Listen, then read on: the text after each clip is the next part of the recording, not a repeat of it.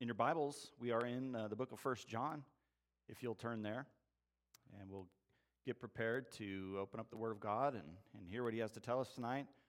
Um, and so, what I want to do is go ahead and um, read out our passage of Scripture for tonight, 1 John chapter 4, um, verses 7 through 11. And then I want to pray before we get started, um, and also uh, pray for the situation that Matt was talking about with this fire around us. It's really close, it's affecting a lot of people. Um, and so we'll just pray and ask God to, um, to care for his people in this and the, that his name would be glorified, uh, even in, in uh, situations like this where there's great fear and uncertainty. We want our God to be glorified in everything. Let's look at our passage of Scripture, 1 John chapter 4. And like I said, we're in verses 7 through 11. And you might recognize this as a very familiar camp song if you went to church camp as a kid. Beloved, let us love one another, for love is from God. And whoever loves has been born of God and knows God. Anyone who does not love does not know God, because God is love. In this, the love of God was made manifest among us, that God sent his only Son into the world so that we might live through him. In this is love, not that we have loved God, but that he loved us and sent his Son to be the propitiation for our sins. Beloved, if God so loved us, we also ought to love one another. Let's pray.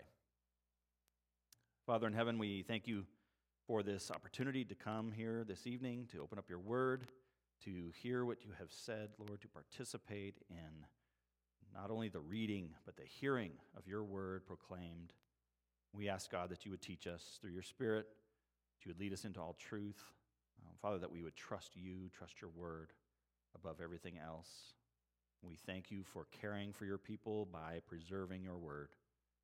Uh, and Father, we also come to you this evening uh, in a situation where locally we have a major fire raging uh, that's affecting a lot of people in the Shastina area, in the Weed area, Carrick, um, perhaps even threatening the Mount Shasta city area. And Father, we know that you are aware of all things, you are in control of all things.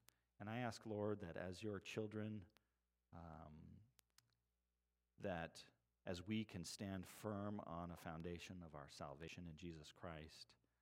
Um, and as we just sang about, because he lives, Lord, we can face tomorrow.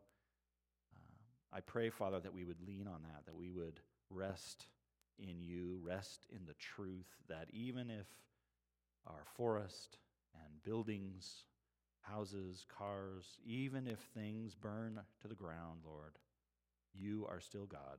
You are still on your throne we can still love you. It does not affect our salvation, it is eternally held by you. Um, it was not earned by us, Lord, but by the work of Christ in his sinless life and his death on the cross. I pray, Father, that we would focus on what is true and right and good about you, that we would be examples to the world around us, not of fear, Lord, but of uh, resting in you. And Father, I pray that you would help us to endure whatever it is we must endure, whether it's merely smoke or whether it's a loss of property. Lord, we ask humbly that um, we would, you would be able to uh, spare our communities from the loss of life. Uh, protect the firefighters, Lord, as they um, go out each day to try to get this fire under control. Uh, Father, we ask for that, if that be your will. But above everything, Lord, we want you to be glorified. Perhaps through this, Lord, that some may come to know you through their fear and through their conversation with a believer. They may come to know you as their Savior.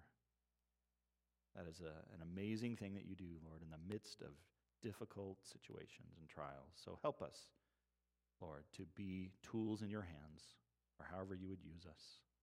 And may we trust you with all things. In Jesus' name we pray. Amen. Um, okay, well, it's been a couple weeks since we met. We had VBS last week, so uh, we did not have Wednesday night Bible study. The last two lessons that we had covered, we began in chapter 4, and they covered the first six verses of chapter 4. That's, that was our last two lessons.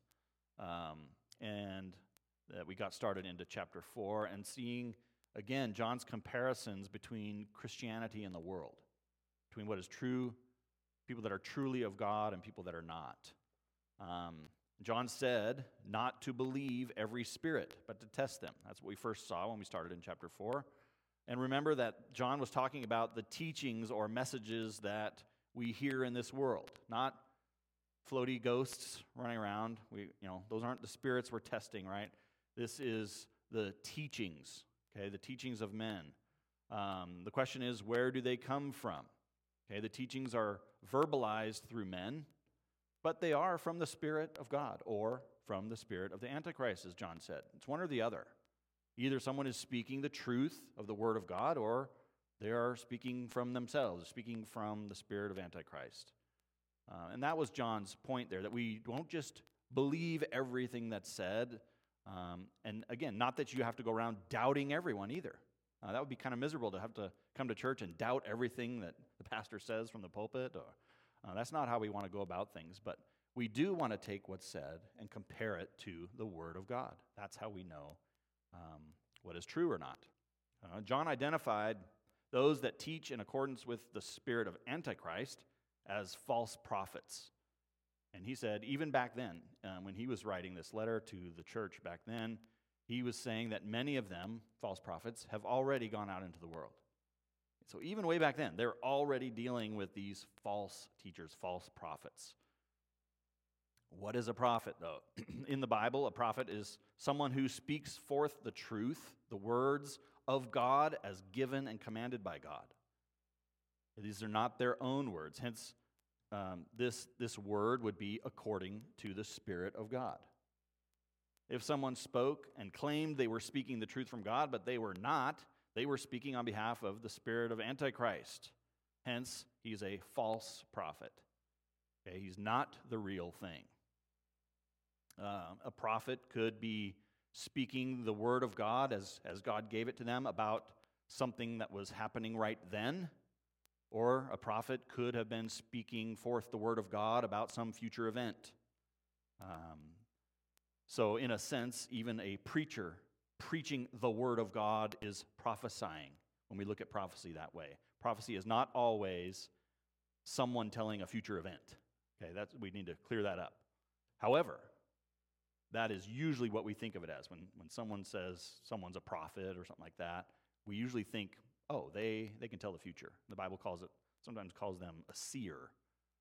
Um, why would someone, uh, and if you're new here, we sometimes we ask questions from here and it's kind of open for everybody to answer. Um, why would someone even want to claim to speak for God today? What are some of the reasons someone today would want to claim to be a prophet of God? Because what? Okay, because they would profit, the different spelling of profit, right? Yeah, they would get something perhaps monetary out of it, right? What else? Attention. There you go. Okay? Any other reasons you can think of? Control. That's a good that's a really good point. Yeah, control. Especially in the world right now. That's right. There we see a lot of this. Um, the notoriety they might get from it, the attention, the money. Um, and, and the attention that we're talking about is positive attention. Let's keep that in mind for what we're going to look at here in a minute. That's what they want. They want positive attention, right? Um, it could be someone might want to speak for God today or claim to speak for God today because they have a genuine but false belief that they're truly speaking on God's behalf. It's not always necessarily that they have bad motives, they might genuinely be deceived into thinking they're speaking for God. Um, monetary gain was already mentioned, um, and some of the reasons why people want to claim today to speak for God are that uh, they're not believing God about the punishment awaiting false prophets. Right? They, they just don't believe what the Word of God says. They don't think it's that big of a deal. Uh, maybe they're delusional. But why did the biblical prophets do it? Why were they prophets? God gave them his word. He commanded them to speak his word to the people, right? Not for notoriety, not for gain of any kind, um, always, pretty much always being despised for it, right? They, they didn't get positive notoriety. Uh, they're not admired. They were not looked up to.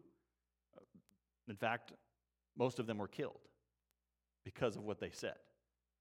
Okay, they, they were a tool in God's hands to bring the truth to the people. It wasn't something that they uh, that was desired like today, like it's um, you know some party favor or something. If you want to turn with me to Ezekiel, I want to look just real quick. This is again just a recap of where we've been and what we've been talking about. But in Ezekiel chapter two, just to get our minds wrapped around this, I want to look at um, the call of Ezekiel as a prophet. What did that look like? Ezekiel chapter 2, and then we're going to go to Jeremiah and look at his real quick. Um, but this is important for what John has been talking about, about testing the spirits and not believing everything, that there are false prophets out there. Ezekiel chapter 2, verses 1 through 7. Then he said to me, Son of man, stand on your feet, and I will speak with you. And as he spoke to me, the Spirit entered into me and set me on my feet. And I heard him speaking to me, and he said to me, Son of man, I send you to the people of Israel, to nations of rebels who have rebelled against me. They and their fathers have transgressed against me to this very day. The descendants also are impudent and stubborn. I send you to them, and you shall say to them, Thus says the Lord God. And whether they hear or refuse to hear, for they are a rebellious house, they will know that a prophet has been among them. And you, Son of Man, be not afraid of them, nor be afraid of their words. Though briars and thorns are with you, and you sit on scorpions, be not afraid of their words, nor be dismayed at their looks, for they are a rebellious house. And you shall speak my words to them, whether they hear or refuse to hear, for they are a rebellious house. It doesn't sound like the calling that somebody's going to go, yeah, sign me up. You know, send me.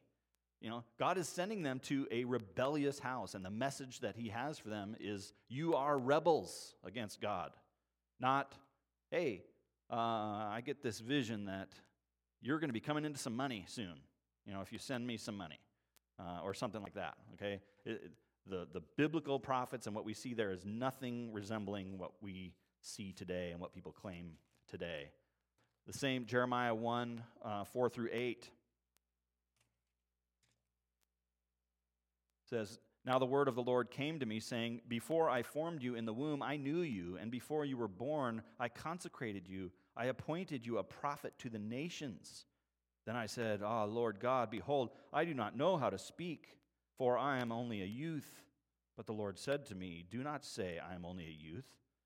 For to all to whom I send you, you shall go, and whatever I command you, you shall speak. Do not be afraid of them, for I am with you to deliver you declares the Lord. Now, these are not the ministries of men who are loved and respected and sought after uh, for the true words of God. These are not men that needed to be either needed to be taught prophecy, okay, by going to some supposed school of prophecy.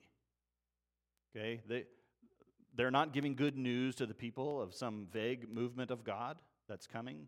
They're speaking for God, calling people to account for their rebellion against God, and there's no money exchanging hands, and the people killed the prophets. Okay? You'll not hear that from today's supposed prophets because they tell you what you want to hear. They're not, they don't fear their lives being taken from them by the people killing them because they never tell the people anything bad. Okay? They're, they're only telling them what they want to hear. And today, everybody and his brother is claiming to be and wanting to be a prophet of God. There are schools devoted to teaching people to be prophets, and we have one right down, down the highway in Redding uh, called the Bethel School of Supernatural Ministry. Okay, and they supposedly teach you how to be a prophet or be a healer. Um, of course, they charge people thousands of dollars to learn how to be and what to do that only God truly can do for someone. Only God calls someone to be a prophet. Um, If you look at their course syllabus uh, for the prophetic ministry, um, it's called Prophetic Ministry in the Life of the Church. And Kris Vallotton is the instructor, he's the head prophet down there. Uh, and it says in the syllabus this course is designed to give students an overview of the purpose of prophetic ministry, a historical understanding of prophetic ministry in the Bible, the characteristics and creation of a healthy prophetic culture, and practical training in operating in the spiritual gift of prophecy. Well, where was that for Jeremiah? Where was that for Ezekiel? They didn't have that, they didn't need that. God said, You are going to do this. I am putting my words in your mouth, and you will do this.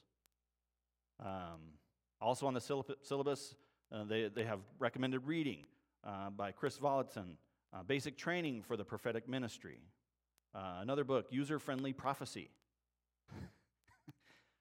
Uh, that just doesn't seem to go with biblical prophecy that we know about. Uh, another one called Translating God, Hearing God's Voice for Yourself and the World Around You.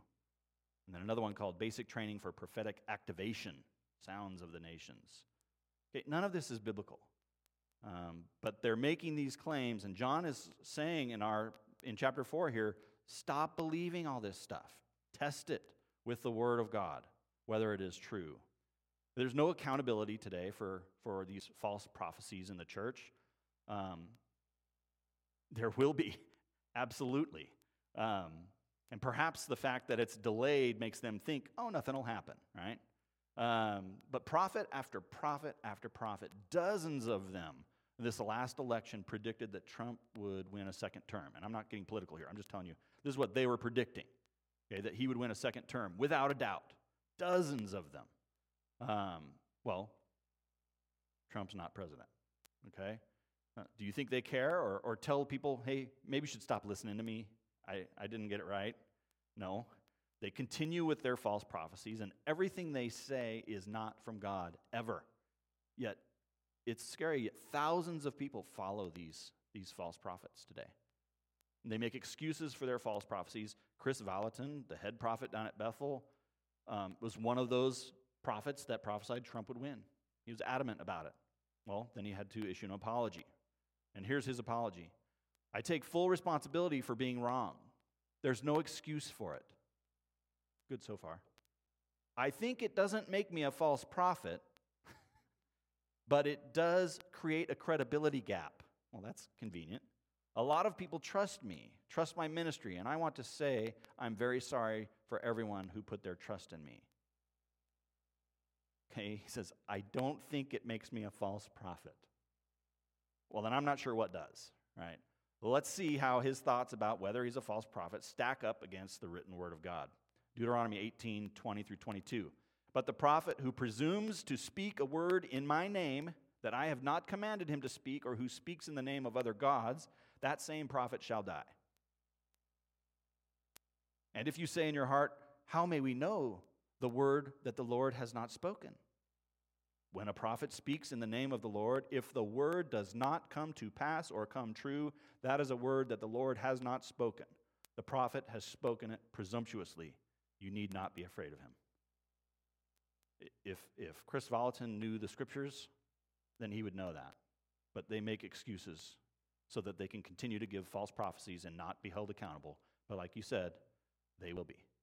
Our, our goal, according to John, is to stop believing everything like this and to test, test it with the Word of God. So we saw in the last few weeks that these people are not from the Lord. They have the spirit of error and not of truth. They have the spirit of Antichrist and not the spirit of God. We also learned that those who listen to them are not from God.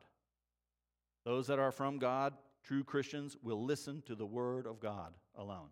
Now, that doesn't mean that we never uh, believe something temporarily that's wrong and then we get corrected and we come around to believing the truth. This is talking about a persistent belief in what is false. Okay, those people prove to not be from God. So many young children, that's right. And they're being drawn in mainly by the music. Okay? Yeah, they at least believe they love God right? But they, they believe they love God because they've been told this is how you love God by doing all these things. Um, but they can claim all they want that they love God. And by God's grace, He saves people out of that ministry.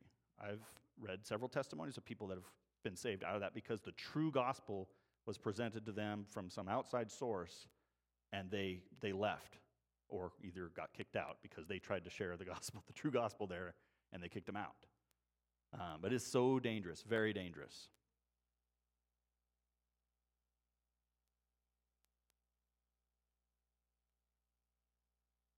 A teaching place like what?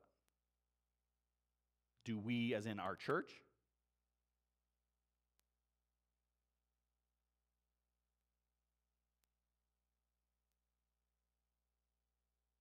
Uh, to go and take coursework in the actual truth? Yeah. Uh, um, hmm. I don't know. I can't think of a place for children that they could go and actually take coursework in the truth and be truly taught the Word of God. I'm not sure. There, other than, yeah.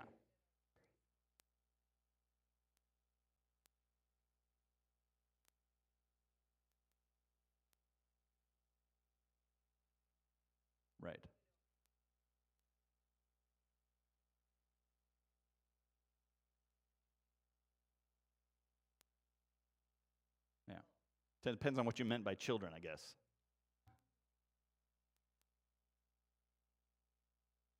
Mm-hmm.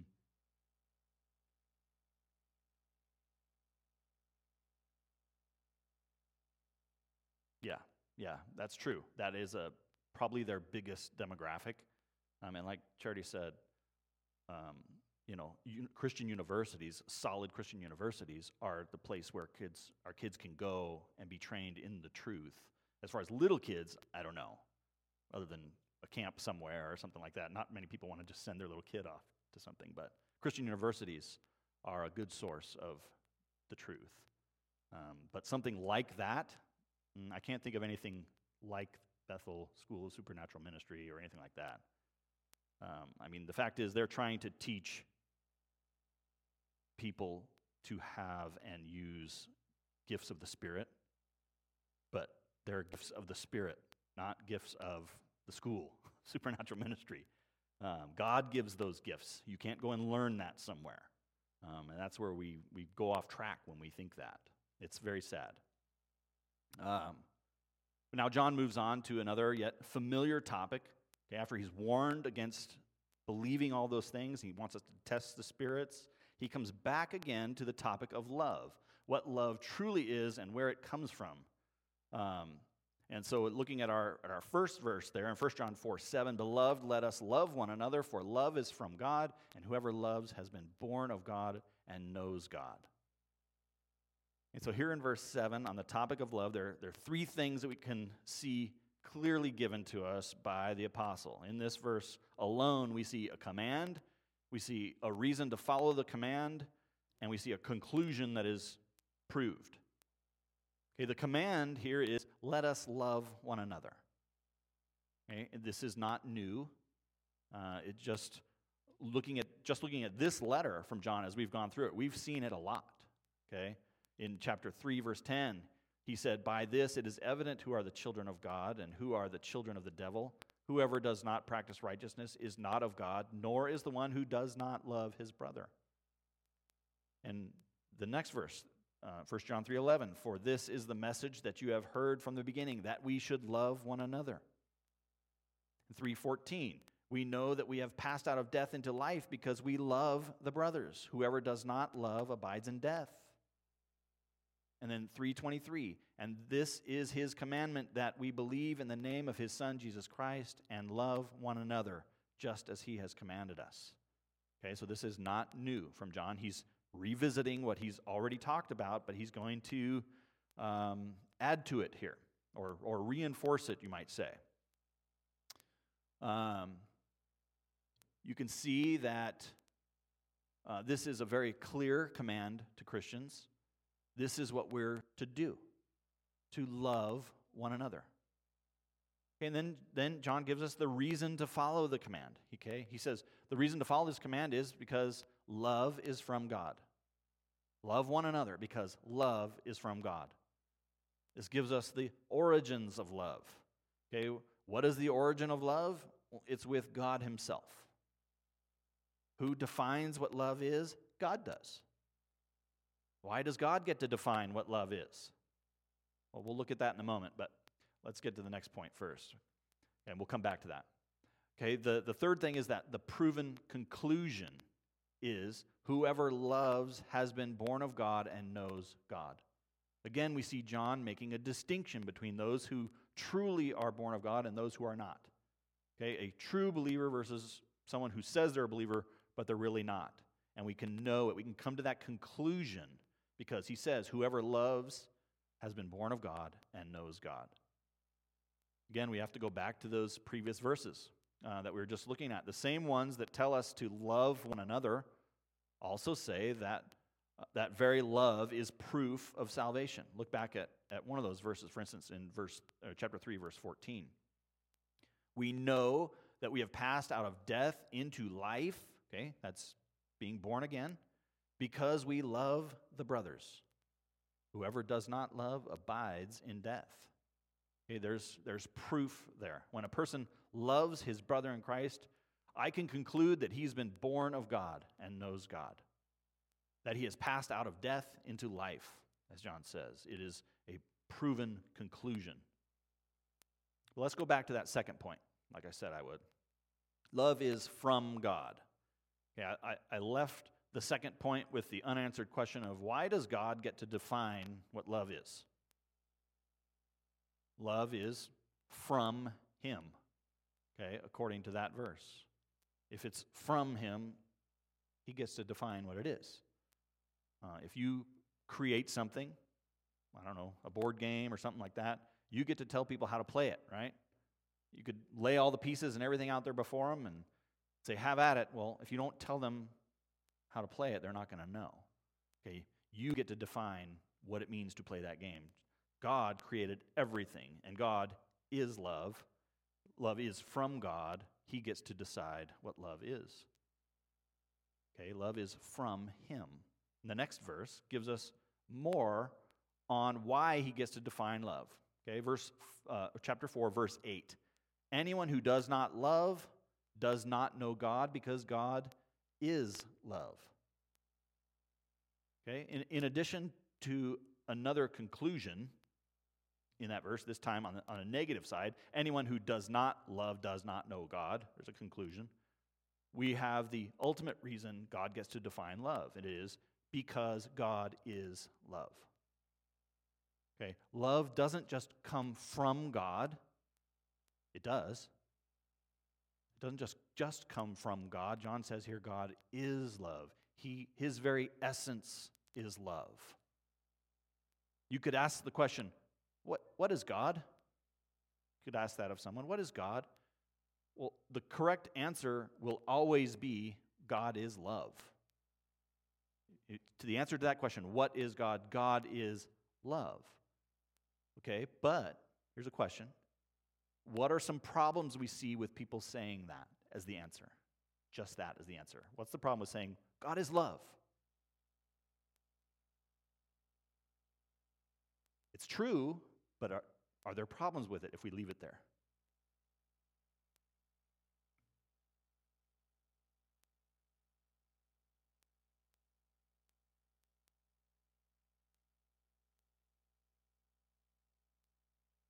Okay, it doesn't show his active role in our lives.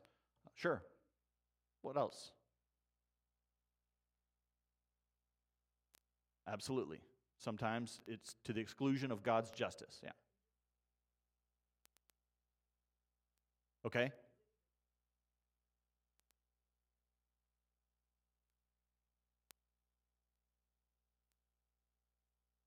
True, true. We have to show the love, right? Not just say it, but live it out. Um, one of the problems that we see with saying God is love, and our world likes to say that, right? Do you believe in God? Yeah. Why? Well, God is love. Okay. Well, one of the problems with leaving it there is that people will free, feel free to continue in sin. If God is love, I, it's okay if I do this because God is love. But that's without saying anything else about any of his other attributes, right? Uh, people feel like there's no, therefore, there's no hell. There's no need for hell because God is love. but that goes against what Scripture teaches. Okay, it allows people to ignore the equal truth that God is also omnipresent. He's everywhere. God is omniscient. He's all knowing. He's omnip- omnipotent. He's all powerful. God is immutable, meaning he's unchanging. God is merciful. He desires to save sinners. God is gracious because we need it. Okay? And perhaps the attribute most forgotten is that, that that Larry mentioned that God is just. Okay, this is seemingly in conflict with the fact that God is love, okay, but it's not really in conflict. Yes, God is love, but he is also just, which means sinners have a problem because of their sin. Sin must be punished, right? It doesn't just go away because God is love. We are sinners, but God is love, so eh, my sin's nothing. It, it's just out there, right? That's not how it works. The big problem with thinking God is only love is that people believe he is love, like Larry said, to the exclusion of his other attributes, namely that he is a God of justice. And this, this artificially frees people from the penalty of sin. To believe that God is love and just leave it at that, it gives an, an artificial message that sin is not that bad. Okay, I don't have to pay for sin in any way. So, we said God gets to define love. Let's see how he does so. Not only is it true that God is love and that love is from God, but John tells us how God proved it. Look at the next verse, 1 John 4 9. In this, the love of God was made manifest among us, that God sent his only Son into the world so that we might live through him. Okay, what does it mean then that, that God's love was made manifest among us? What does that mean? That it was made manifest. Okay? He was made manifest in the fact that Christ came, came born of a virgin, being in human form, right? Yeah, it was it was made obvious. It was made clear to men. They saw the love of God because it was made manifest in the birth of Christ, in the life of Christ here on earth. They understood the love of God. Okay, God displayed his love in a particular way. And John says that he did so among us. Okay, this is a clear reference to the coming in the flesh of Jesus Christ, who John says here is the only Son of God, sent into the world that we might live through him. This is so great. John is making all these statements about God and his love and where it comes from and what it looks like. Then he continues to explain it very clearly. When we talk about love, this should be the measuring rod. Okay, when someone asks you as a Christian what love is, John tells us what the response is. And there are no two ways about it. People can talk about their feelings all day long, okay? or about their emotions all day long. But nothing defines love greater than what John has just said about the Son of God coming to give life.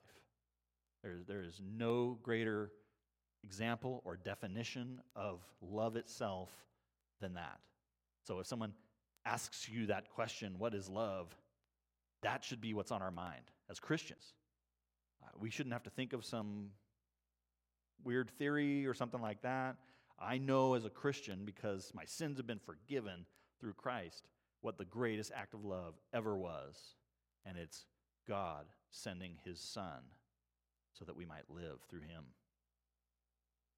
And he goes even further in his explanation, uh, in his example and definition of love. And look at what he says next in 1 John 4:10. In this is love, not that we have loved God, but that he loved us and sent his son to be the propitiation for our sins.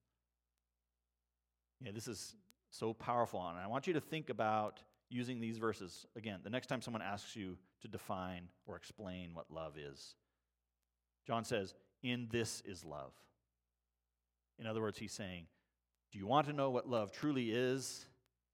It is not a feeling, it is not an emotion, He says, in this.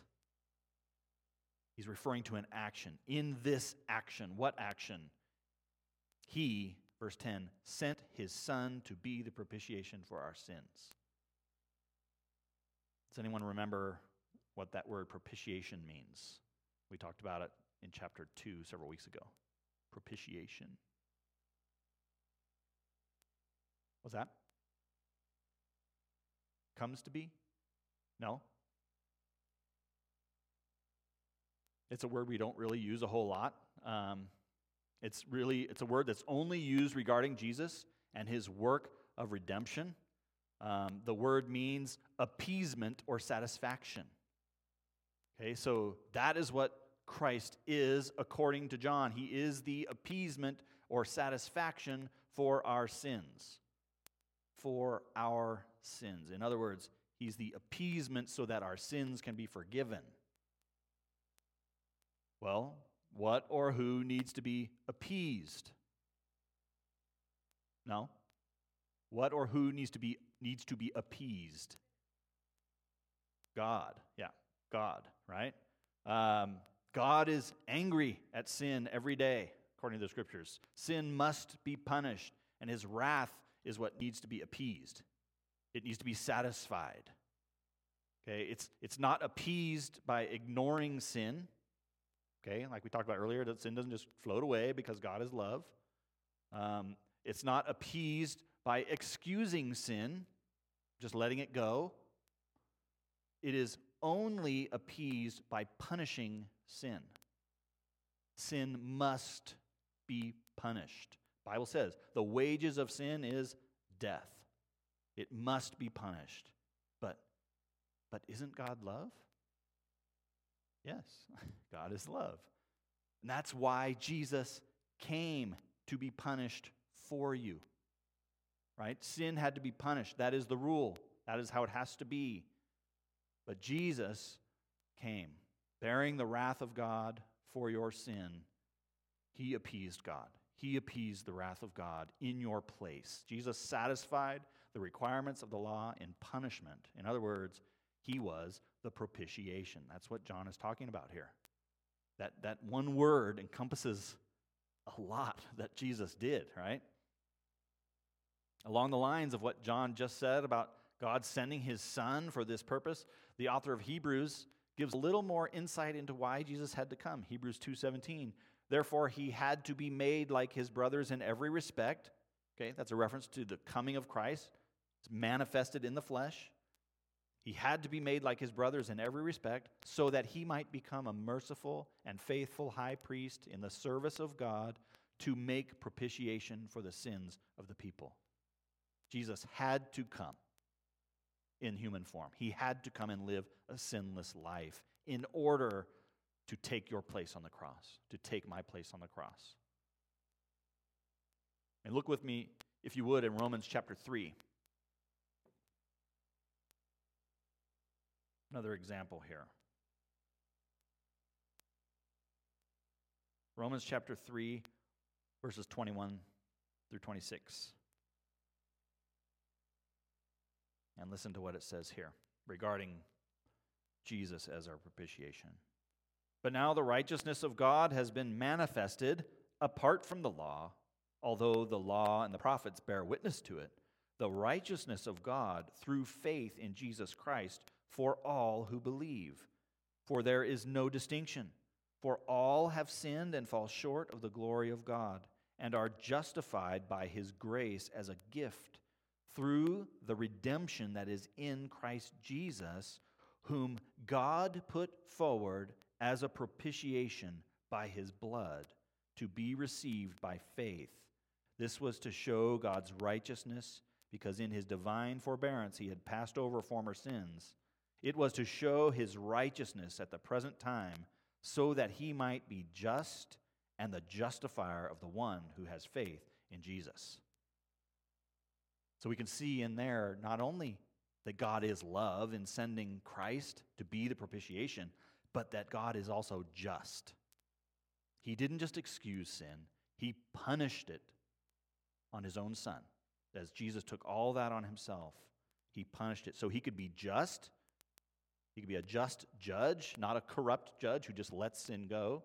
He's just because he still punished sin, but he's also the justifier of the one who puts their faith in Christ, the one who puts their faith in Christ as their propitiation.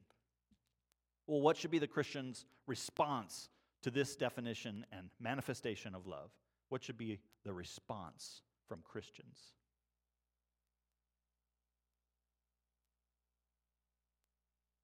Absolutely. We should be glad that Jesus came for us. Anything else? We should continually be, be pointing, the, the knowledge of this continually points us back to praising God because of it, to giving Him the glory because of it. And then, simply put, John gives an instruction in our last verse that the response is to love others in the same way. So John says in 1 John 4:11, "Beloved, after giving this whole explanation of God, love coming from God, that God is love, he says here, beloved, if God so loved us, we also ought to love one another. Absolutely. When he says, if God so loved us, he means by the fact that God sent his only Son while we were yet sinners, we are unlovable, we are filthy, rotten sinners, and he sent his Son. That's what he means by if God so loved us, if God loved us in that way, we also ought to love one another. Is that not easy to understand? That's very easy to understand. There's a difference between understanding and putting it into practice, isn't it? Because not everybody is lovable. Okay? As lovable as we are, right? uh, it's, it's easy to understand. If, if God loved us in that way, we should respond also by loving one another. Period. End of story. There's no excuse for not loving one another, considering the immeasurable love God has shown to you and to me by sending his son. Uh, we have no excuse. And I want to go back for a moment to, to, uh, to end this here to a part of verse 10 that we didn't really look at. Okay, verse 10. John, he explained more about the origins of love when he qualified God's love for us by making sure we understand it was not our idea. We didn't, we didn't think it up. We would not have thought it up. We did not decide one day to love God on our own. No, it was completely initiated by God. Look at what he says here in verse 10. Not that we have loved God, but that he loved us. Again, love is from God. God is love. He initiated love in the very act of putting forth his only Son as the propitiation for our sins. So, why should we remember, or why is it important for us to know then that true love is exhibited in the fact that God loved us and not the other way around? Why, why is John making that point? Why is it important?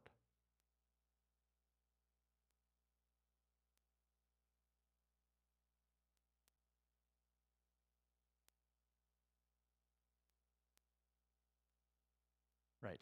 Yeah, I might be able to then tell other people, you should love God like I love God. That's backwards, right? Uh, another reason why this is important for us to know as Christians is it keeps us from being prideful. To know that God loved me, God pursued me with the truth of the gospel, and He saved me. Yes, I responded in love, but God loved me. It keeps the focus on the word of Christ. It keeps the glory where it belongs on God and not me. It removes any instance where I can say, Look at what I did. It's initiated by God. God did this. That's an amazing truth. All this is an amazing truth about the love of God that John is sharing here. And he's, again, encouraging these Christians in their faith in Christ and what, what it means and what it has meant. He's drawing their attention right back to the cross, right back to what caused them to be saved in the first place. And it was through their faith in Christ as their propitiation. And it's the greatest act of love that there ever was. And therefore, our response is to love others as Christ loved us. Okay? Yeah, question.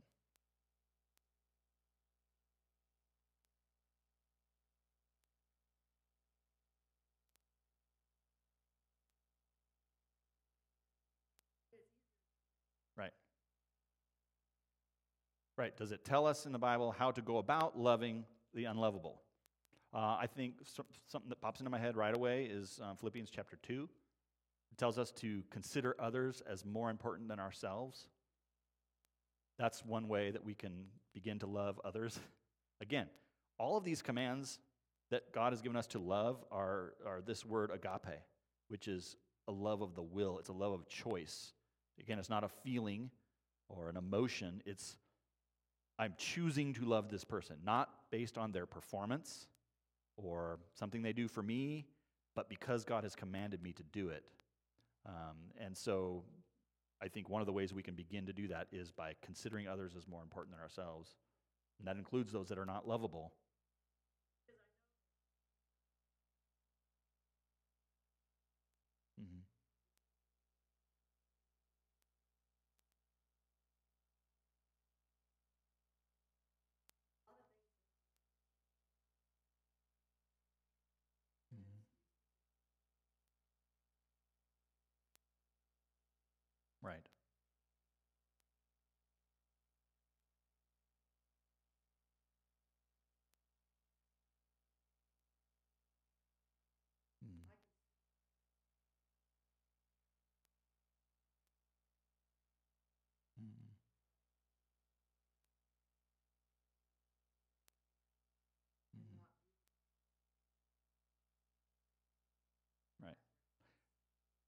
I, I hear what you're saying, and it's very important in those instances that not only do we consider others as more important than ourselves, but that we remember who we are and how Christ loved us.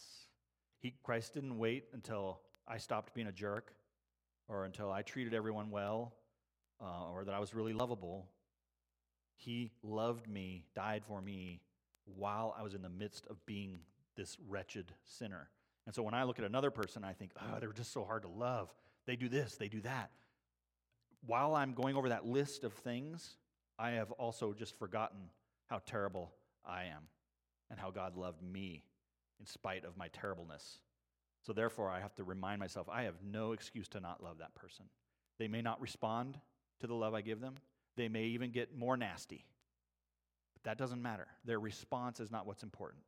It's, it's my response in love towards them as a worship to God, as a response to God's love for me. That's what's important. Well, it definitely does set an example, right? Uh, when we love other people like that um, and treat people well like that, um, the scripture says it heaps burning coals on their head. Um, absolutely. Absolutely. You can probably search, there's lots of testimonies from people who were just mean, nasty people, and they were mean and nasty to a particular person who happened to be a Christian. And that person showed, continued to show love for them.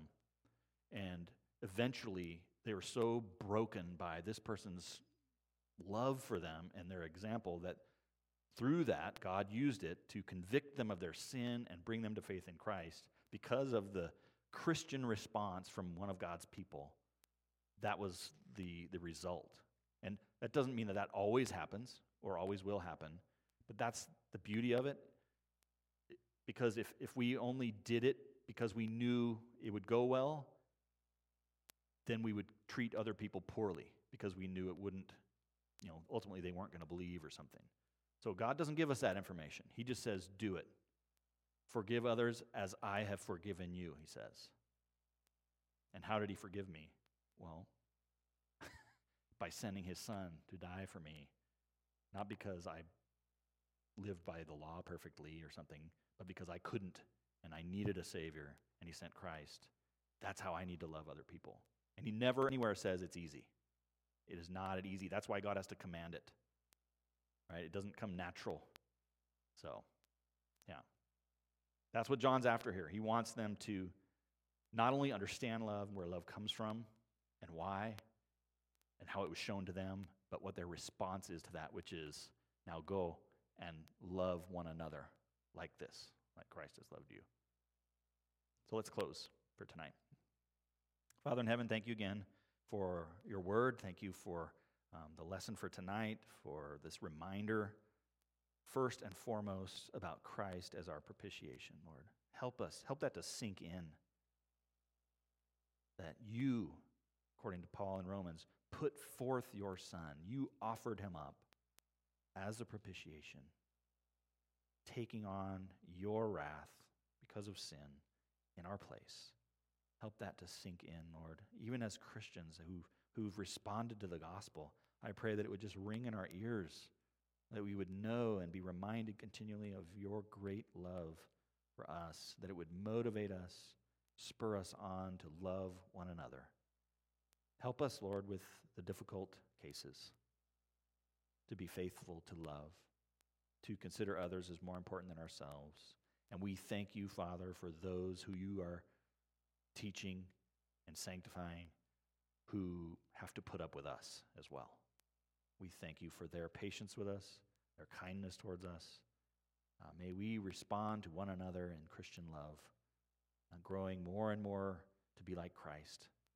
We thank you and we praise you. We want you to receive all the glory, Lord. In Jesus' name we pray. Amen.